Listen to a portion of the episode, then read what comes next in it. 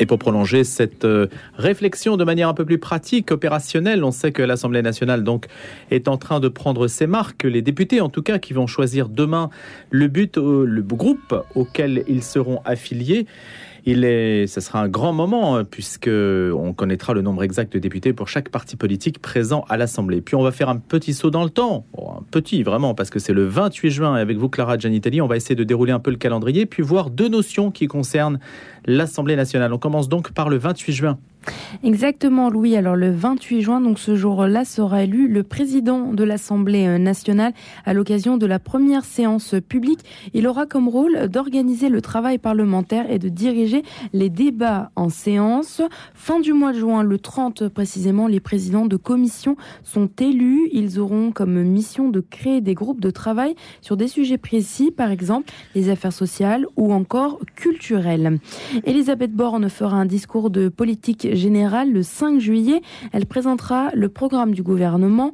Les députés euh, décideront de donner ou non leur confiance au gouvernement. Une motion de censure a été annoncée par la France insoumise pour que le gouvernement soit renversé. Et enfin, le 11 juillet, l'Assemblée nationale travaillera sur les, sur les premiers textes de loi. Le gouvernement d'Emmanuel Macron verra alors ce jour si ces tentatives d'alliance seront concluantes. Alors justement, vous avez prononcé un mot, le mot censure, motion de censure on va essayer d'en savoir davantage. Qu'est-ce que ça veut dire Alors effectivement, donc on va commencer par motion de censure. Ce terme compliqué est en fait une procédure pour forcer le gouvernement à démissionner. Cela est possible grâce à l'article 49 de la Constitution. Et pour être plus précis euh, dans sa réalisation, pour qu'elle soit recevable, la motion de censure doit être signée par 58 députés. Et pour être adoptée, la majorité doit voter euh, oui, soit 289 députés. Dans l'histoire, une seule motion de censure a été voté, c'est en 1962 sous le mandat du président Charles de Gaulle pour, euh, euh, parer à cela, pardon, il a décidé de dissoudre l'Assemblée. Alors justement, dissoudre à présent, le mot dissolution dans le glossaire également parlementaire. Alors euh, concrètement, la dissolution de l'Assemblée nationale, c'est le fait de refaire les élections législatives. C'est le président de la République qui décide de cette euh, prérogative. L'article 12 de la Constitution permet au président de dissoudre au lendemain des élections législatives. Il n'est toutefois pas possible de dissoudre l'Assemblée pendant une période d'intérim de la présidence ou encore si une dissolution a déjà eu lieu euh, dans l'année. Et enfin, on va parler de vote de confiance une procédure qui vient de l'article 49.1 de la Constitution. Il est réalisé lors du discours du Premier ministre à l'Assemblée nationale. Si le vote de confiance n'est pas donné par la majorité, soit 289 députés, alors le gouvernement devra démissionner. Merci Clara Gianitelli. Elle a eu confiance, hein, Bernadette de Lourdes, quand elle a écouté la voix de la Sainte Vierge lui parlant. Elle s'en est fait précisément l'écho. Tout cela a déroulé évidemment toute une histoire, une histoire dont on parle ce matin à travers un spectacle, un spectacle qui s'appelle sobrement Bernadette de Lourdes, qui a vu le jour en 2019 et surtout qui reprend, ou plutôt qui a repris déjà au mois d'avril. On est en ligne pour en parler avec Roberto Surléo, qui est producteur de spectacles à succès et initiateur de l'album Thérèse au départ, puis il est co-initiateur du spectacle Bernadette de Lourdes, qui a, je crois, de nouveaux acteurs et qui va même s'exporter. C'est un long spectacle et il a mis dix ans à être créé. Et vous savez que c'est la jeune Emma qui interprète Bernadette. Vous avez peut-être vu, vous l'avez connue à travers euh, le succès qu'elle a pu remporter dans l'émission The Voice. Bonjour Roberto Surléo. Bonjour Louis, bonjour à tous. Merci d'être avec nous ce matin. Alors comment ça se présente depuis le début du mois d'avril? Vous avez repris vos marques au sanctuaire? Ah oui, alors on, non seulement on les a, on a repris nos marques, mais c'est une joie euh, à chaque représentation, puisque c'est vrai que pendant deux années on a été empêchés, comme comme euh, la plupart des, des, spectacles, et ce retour était attendu. On, on était euh, après une année incroyable en 2019, et toute, toute, la problématique liée au Covid, on n'était pas certains de pouvoir reprendre, et là c'est le cas, et donc depuis depuis le mois d'avril, les spectateurs à Lourdes découvrent ou redécouvrent ou re-redécouvrent pour certains, c'est déjà la deuxième, troisième, quatrième fois le spectacle de Bernadette de Lourdes. Alors Roberto Surléo, on sait que vous avez produit des spectacles comme euh, Robin des Bois, Les Trois Mousquetaires, Saturday Night Fever, etc. Vous êtes un homme de radio. Comment ça se présente en fait un spectacle? L'histoire de Bernadette, est-ce qu'elle se met si facilement que cela en scène? Alors euh, non, c'est pas c'est pas évident euh, à écrire puisque déjà euh, la volonté, notre volonté et celle du, metteur en scène, c'était de de, de se de mettre en avant uniquement la partie historique et laissant à chacun bah, le droit de de, de, de croire ce qu'il a envie de, de, croire. Et donc à partir de ce moment-là, on, on, a, on, a, écrit ce livret dans le plus grand respect et c'est parti des procès-verbaux, donc ça nous a beaucoup aidé. Et l'idée était de de toucher le plus grand nombre euh, de spectateurs et d'avoir une approche d'un spectacle dédié à, tout public. Et c'est ce qui s'est passé. Même si nous jouons à Lourdes, euh, effectivement, il y a beaucoup de pèlerins. Il y a celles et ceux qui viennent comme ça pour euh, en déplacement à l'autre pour une journée ou deux journées. Et puis depuis 2019, avec l'aura du spectacle, les critiques, la presse, des gens traversent la France et même l'Europe pour venir voir ce, ce spectacle. Donc on est très très heureux de ça. Allez, un extrait du spectacle à travers la bande-annonce et on se retrouve juste après. Roberto sur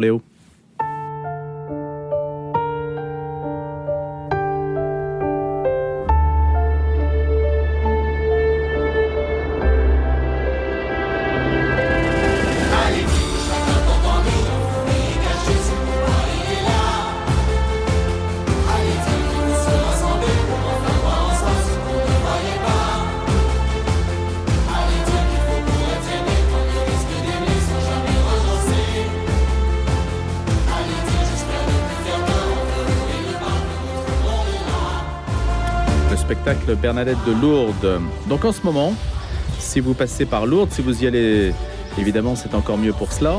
Et c'est la question qui se posait, c'est la question de savoir si ce spectacle s'exporte aussi. Et c'est le cas, semble-t-il, puisque Roberto Surleo, il y a en ce moment une une comment dirais-je une tendance à l'exporter pas forcément aux États-Unis mais plutôt en Amérique du Sud je crois. Alors déjà, euh, les coproducteurs que, que, nous sommes, avec euh, notamment euh, Gad Elmaleh qui est avec nous dans cette aventure, euh, on, on, produit la version italienne. On a commencé les castings, on a révélé euh, la jeune Elena qui allait interpréter le rôle de, de, Bernadette. Vous savez, il y a un lien très particulier entre Lourdes et l'Italie. C'est leur lieu de pèlerinage, hein, donc c'était une ville quasiment italienne, Lourdes, avec un grand nombre de, de pèlerins qui viennent de, de, ce pays. Et puis, on, on est en train d'adapter le spectacle en anglais pour les États-Unis justement, euh, puisque euh, on a une forte demande. Donc le, le spectacle, j'espère d'ici deux ans, deux trois ans, euh, euh fera New York, Boston, Chicago, Miami et sera présenté euh, en tournée. Et puis une version effectivement en espagnol pour l'Amérique latine. En fait, on a des demandes de, de, depuis de nombreux pays, la Pologne et d'autres. Donc le tout pour nous, c'est de, de, pouvoir garantir une vraie adaptation dans chacune des langues, ce qui est assez compliqué. Et voilà, ben, on est très très heureux de, de cela, puisque en fait, quasiment aucun euh, spectacle français euh, peut euh, se prévaloir de pouvoir partir comme ça à, travers le monde. Et là, ça se fait tout naturellement. On voit quelle est la, la, la popularité de Lourdes, Notre-Dame de Lourdes et de Bernadette de Lourdes à travers le, le monde. Moi, j'ai découvert quelque chose que je ne soupçonnais pas. Et donc, on est très, très heureux de ça. Donc, je, vous invite déjà à venir découvrir le spectacle à Lourdes. Il y a le spectacle, mais il y a Lourdes qui a besoin de tout le monde aussi, pour qu'il y ait un retour des pèlerins et de, de nous tous euh, dans cette ville qui est très spéciale. C'est une place d'humanité euh, qui a été un choc pour nous, euh, toute la troupe, que ce soit les acteurs, les, les techniciens et nous-mêmes. On a depuis 2019, on a un attachement particulier à, à Lourdes, pas simplement parce qu'il y a le spectacle, c'est parce que dégage cette cette ville et ce lieu. Et puis si on peut être un peu un teaser dans le monde de Lourdes pour rappeler ce qui ce qui a été demandé là-bas, pour nous c'est un grand honneur. Merci beaucoup d'avoir été avec nous, Roberto Surléo, producteur du spectacle Bernadette de Lourdes, à voir en ce moment dans la ville du sanctuaire des Pyrénées. Merci. La question du jour. On va parler des élections législatives avec une question simple. Le macronisme a-t-il rendu la France ingouvernable? Hier, on se demandait si on était en sixième ou en quatrième république. Maintenant, on va se demander si euh, ce pays est gouvernable ou ne l'est pas. Euh, c'est un petit peu le l'opinion, l'impression dominante, même s'il est peut-être un peu tôt pour le dire. Donc il y a le mot ingouvernable qui revient, puis le mot aussi blocage qui caractérise les appréhensions du moment. On va en parler avec nos deux chroniqueurs ce matin, Nathanaël Millon, qui est membre du café Atelier le Dorothy à Ménilmontant. Bonjour Nathanaël. Bonjour Louis. Et Vincent Morche, qui est également avec nous, éditeur, essayiste. Bonjour Vincent. Bonjour Louis. Vous avez publié la, la force de dire non, Vincent. Alors justement, je vais peut-être commencer avec vous. Est-ce qu'aujourd'hui, alors ils ont tous dit oui, bien sûr, à l'élection et ils sont très heureux de se retrouver à l'Assemblée. On a même eu des phrases comme celle de Clémentine Autain, ça va dépoter sévère. Donc on a le sentiment qu'il y a une nouvelle énergie, que ça revigore un petit peu cette Assemblée qui était passablement assoupie sous le macronisme euh, première version. Oui, alors c'est sûr qu'en ce moment, euh, tous les représentants euh, de, des partis ont plutôt tendance à dire non, effectivement, à Emmanuel Macron dans la danse qu'il a entamée pour essayer de, les séduire, pour essayer de trouver une, base pour, pour gouverner. Cela dit, il commence déjà à y avoir des, petites failles, hein, puisque j'ai vu ce matin que Fabien Roussel avait déclaré qu'Emmanuel Macron avait apparemment proposé un gouvernement d'union nationale auquel euh, le PC euh, pourrait volontiers euh, se, se, joindre à la condition que voilà, ce ne soit pas une petite politique avec des petits chèques, je cite. donc voilà. après, je pense que c'est un petit peu exagéré de dire que, que le pays va être ingouvernable. tout le monde a intérêt à ce qu'il le soit. y compris les députés Bien sûr, y compris les députés, parce qu'il ne faut pas oublier non plus que l'exécutif détient une arme de destruction massive qui s'appelle la dissolution. Euh, évidemment, Emmanuel Macron ne pourra pas l'utiliser dans l'immédiat parce qu'il est trop impopulaire. Euh, mais s'il euh, y a trop de blocages et si les vents politiques tournent, s'il réussit à, mettre sur le dos des députés récalcitrants les difficultés que rencontreront les Français dans les mois à venir, euh, peut-être qu'il pourra se dire que le moment est venu de renvoyer tout ce beau monde à ses chères études et de, tenter à nouveau le coup. Un petit transfert de charge. Voilà. Nathanaël Millon. Oui, tout à fait. En fait, ce qui est, assez amusant, c'est que pendant cinq ans, on a vu euh, une version de la Ve République euh, un peu euh, à l'état pur de, de, ses plus grands excès, enfin une sorte de verticalité du pouvoir avec une ligne directe entre l'exécutif, le législatif, hein, depuis l'Élysée jusqu'à la publication des lois. Et là, d'un certain côté, il y a eu ce phénomène étrange où on a l'impression que les Français se sont dit, quand même, on a envie, nous, d'un système un peu de, de proportionnel. Et donc, avec un système majoritaire qui s'y prête pas du tout, ils ont créé une assemblée euh, qui ressemble un peu à une assemblée proportionnelle. Enfin, évidemment, c'est pas exactement ce que ça aurait donné. Mais ce qui est étonnant, c'est que euh, cette sensation d'avoir un pays ingouvernable parce qu'on a une assemblée qui va devoir euh, travailler ensemble. Quoi. Alors qu'on est quand même entouré de pays, euh, de l'Allemagne à l'Angleterre, l'Espagne, etc., qui, travaillent depuis des, décennies, parfois des siècles, avec des coalitions qui, sont, qui permettent de faire avancer et justement parfois de ne pas être dans une logique de détricotage. Même l'Italie. Bien sûr, j'en ai cité quelques-uns, mais en fait, on pourrait citer à peu près tous les pays européens, euh, avec des, euh, des, des, des, des, traditions euh, démocratiques qui sont anciennes et qui en fait fonctionnent. Donc j'avoue que moi, moi j'ai un peu cet espoir que peut-être cette assemblée qui est assez originale, qui met un peu la France aussi face à, à ses désirs, à ses contradictions, bah, apprenne à trouver une manière de fonctionner qui soit pas absolument dépendante de, de, de l'Élysée. Ce qui peut rendre la chose ingouvernable, Nathanaël et Vincent, c'est le fait que euh, le, macronisme ayant euh, coupé les ailes de la droite et de la gauche et se trouvant comme étant le pivot du centre, ce qui rend la chose ingouvernable, c'est qu'on ne peut pas s'appuyer sur cette alternance gauche-droite à l'intérieur de l'hémicycle. C'est ça qui est compliqué. est-ce que le macronisme a, coupé les ailes du système ou est-ce que en fait les, deux, euh, les deux quinquennats en fait qui ont précédé Emmanuel Macron ont poussé un peu à leur bout cette logique de bipartisme qui a jamais vraiment fonctionné en France. Finalement, avec Nicolas Sarkozy et François Hollande, on est arrivé un peu au bout d'un système où on essayait d'avoir deux grands partis, un de droite, un de gauche, mais qui ont toujours été en fait un peu euh, des partis de coalition en interne avec des tendances, etc. Et on a bien vu qu'on a abouti à deux présidents qui n'ont pas été réélus et qui ont fini dans des degrés d'impopularité euh, gigantesques, avec une insatisfaction démocratique sur laquelle euh, est arrivé Emmanuel Macron et dans laquelle il s'est installé. Donc c'est pas Emmanuel Macron qui a causé ça. En revanche, la situation aujourd'hui est très intéressante puisque Emmanuel Macron est le premier président à être réélu en fait depuis euh, Jacques Chirac, donc après 20 ans quasiment. Et en même temps, il est réélu dans un contexte de grande impopularité et donc de situation un peu inédite au niveau de, de, du gouvernement et en tout cas de la fabrique de la loi en France. Mais c'est bien aussi, moi je suis assez heureux que la séparation des pouvoirs revienne euh, au goût du jour aussi et qu'on se retrouve avec euh, une interrogation sur la manière de dialoguer dans la gestion de la France, ce qui a beaucoup manqué dans les cinq dernières années. Il y a eu deux ans de crise sanitaire aussi qui ont peut-être euh, joué en, en faveur d'une modération, de moins d'autoritarisme, non? Vincent, on essaie de trouver des Mm. explications aussi. Mais euh, la façon dont il a géré, la, dont Emmanuel Macron a géré la, la crise sanitaire euh, a paru plutôt autoritaire. euh, C'est Oui, sans doute une des raisons pour lesquelles. En prise directe, et donc, euh, oui. en tout cas, c'est l'impression que ça a donné. Euh, oui, qu'il a, il avait complètement, euh, complètement euh, mis de côté euh, les parlementaires avec ce fameux Conseil de défense sanitaire euh, dont on se demande toujours encore euh, qui il y avait dedans. Peut-être était-il seul, d'ailleurs, on ne sait pas. Euh, oui, alors c'est c'est vrai que la question qui se pose, comme vous disiez Nathaniel, c'est une question de culture politique.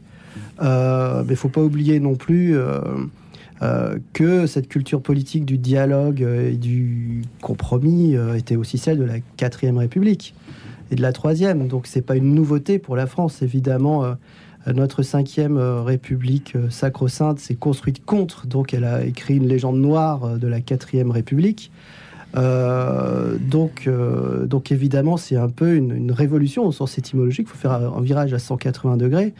Euh, mais moi, je, ne sais pas en fait comment on va réussir à, se dépatouiller voilà de cette culture de la cinquième, qui est une culture plutôt voilà de finalement de, domination.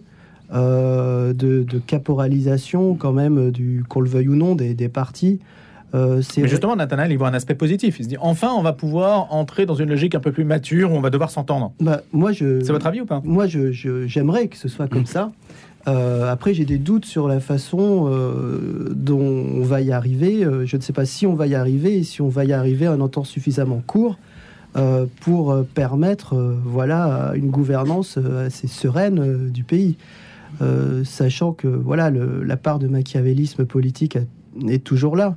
Euh, les offres d'ouverture, euh, tout le monde se demande euh, si c'est pas une façon aussi de, de tuer un peu les oppositions, de les mettre sous le boisseau. euh. Après, le jeu est aussi un peu dangereux parce qu'évidemment, les opposants font aussi monter les enchères. Euh, contre quoi euh, On le voit avec les Républicains. Donc, euh, Voilà, puis- est-ce qu'il va devoir changer de Premier ministre pour essayer d'aller mordre et de gagner une, cette 40, il manque 44 députés, allez, pour aller gagner deux tiers des députés ré- les Républicains. Bah, on va voir ce qui Jean-François passe. Copé qui, qui frappe à la porte Ce qui en est ce assez moment. intéressant, j'ai pas encore euh, vu, les, vu les chiffres à ce sujet, mais par rapport à l'Assemblée euh, de, de fin euh, 2017, donc avant les élections de 2017, Ouais. on a un renouvellement du corps politique qui est très important.